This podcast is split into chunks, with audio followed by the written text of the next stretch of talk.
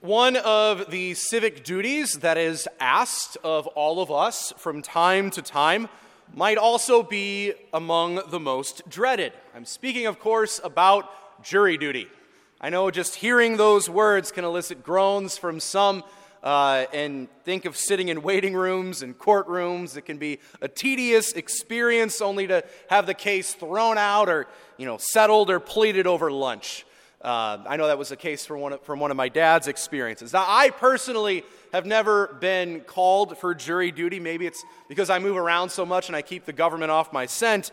Um, but in the past week, this past week, I actually had a really interesting experience related to jury duty. I have a relative of mine who is a professor at St. Louis University Law School. And this past week, he invited numerous family members of ours, including myself, to an interesting experience. He asked us to participate in a mock jury selection for his law students.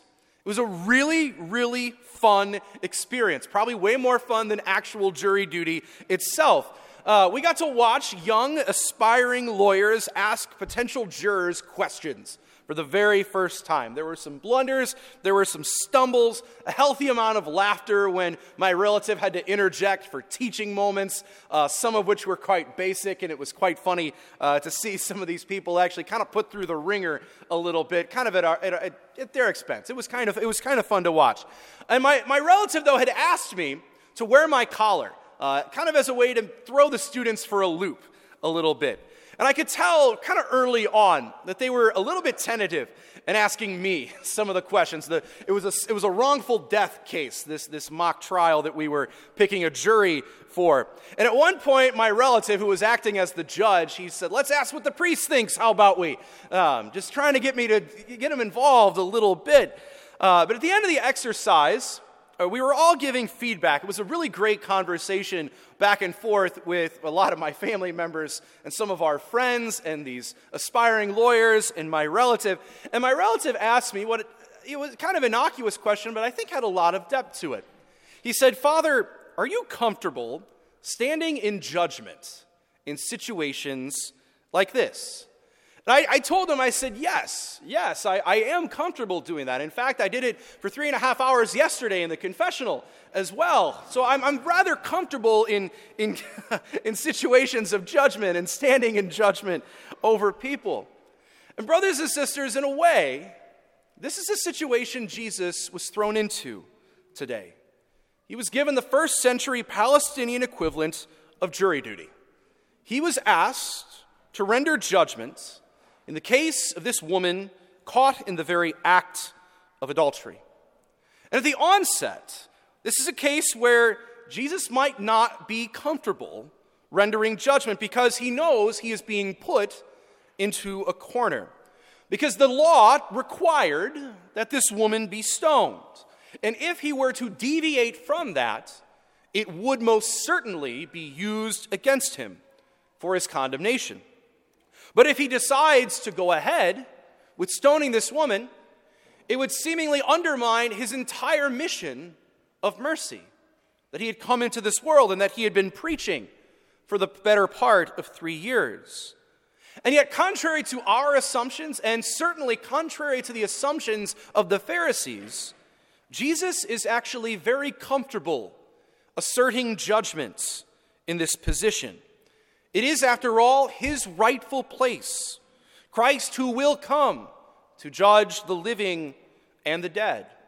So he, more than anyone else, should be in a position to judge the situation at hand. And in his authority, by exhibiting his authority, Jesus dispenses his authority by, disp- by doing two things he uses justice and he also uses mercy. Jesus, first of all, begins this interplay by saying, Let the one without sin be the first one to throw a stone at her. Now, notice, brothers and sisters, he doesn't say that this woman should not be stoned. This is a situation that, again, according to the law, would merit execution, and he is not objecting to that. It is the voice of justice certainly at play that there be consequences for sinful actions. Again, unfortunately, the man is not brought to this situation, and I know our Lord would certainly have much to say to the man in question that says more about the Pharisees than anything else. Justice is giving someone what is owed to them, what is deserved to them, especially in the eyes of the law. And yet, that phrase, let the one who is without sin be the first to throw a stone at her, shows us so much more than just justice. St. Augustine, commentating on this passage, says what essentially Jesus is saying in those words is yes, let the sinner be punished, but not by sinners. Let the law be carried into effect, but not by transgressors of the law. And that is why the Pharisees begin to walk away, one by one. Because for the very first time, their own worthiness of exacting judgment is being examined. Again, I think this passage also gives us an insight into who is the proper judge in a circumstance such as this, but also what should be judged. Because if we cannot judge ourselves first, then we cannot possibly know how to judge others. And this speaks to the fact, brothers and sisters, that we have to judge actions. We have to in this world, or else we do not know how to act. If we were to just simply go around and seeing so much evil in the world, we just say, well, who am I to judge? I don't know. I I'm not going to judge that action. We, we wouldn't have no idea of what is right and what is wrong. We have to judge actions, or else we do not know how to act. Again, it is good and it is a necessary thing for us to do. And that is certainly said, encompassed in that line let the one who is without sin throw the first stone. But it is judging the heart, judging the intentions, the motives, and the soul that is a realm for God and God alone. And this is how our Lord brings mercy into this picture. Mercy is giving someone something when it is not deserved, something good when it is not deserved. Charity when it is not when it is not warranted. And Jesus dispenses mercy to this woman just as much as he gives her justice. And it is the mercy of Jesus that saves. You could say that our lane as human beings is judging actions, and God's lane is judging the heart. And of course, Jesus is both God and man, so he sort of has one foot in both lanes today one foot in justice, another foot in mercy. And so when Jesus looks up, and sees that no one else is there, he asks the woman, Has no one condemned you? And she says, No, Lord. And then he replies, Neither do I, but go. And from now on, do not sin anymore. Jesus did not favor sin here. He didn't say, Go and live your life however you want. Doesn't matter how great your sins are, I'll take care of you in the end. He absolutely did not say that. He said, Do not sin anymore. That is a command from God Himself.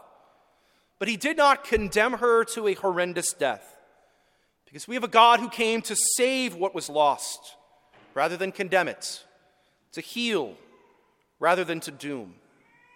The gentle mercy of Jesus is far greater than the worst of our sins. His justice is perfect, and His mercy is abundant. Brothers and sisters, Jesus isn't a judge, jury, and executioner. He is a loving father who, yes, gives us children consequences for our misdeeds, but also the mercy to bring our hearts back to Him. May we always judge with the heart of Jesus and not be afraid to call out wrong when we see it, but quick to offer clemency to the sinner and be comfortable in that seat of judgment in giving justice and mercy in equal measure.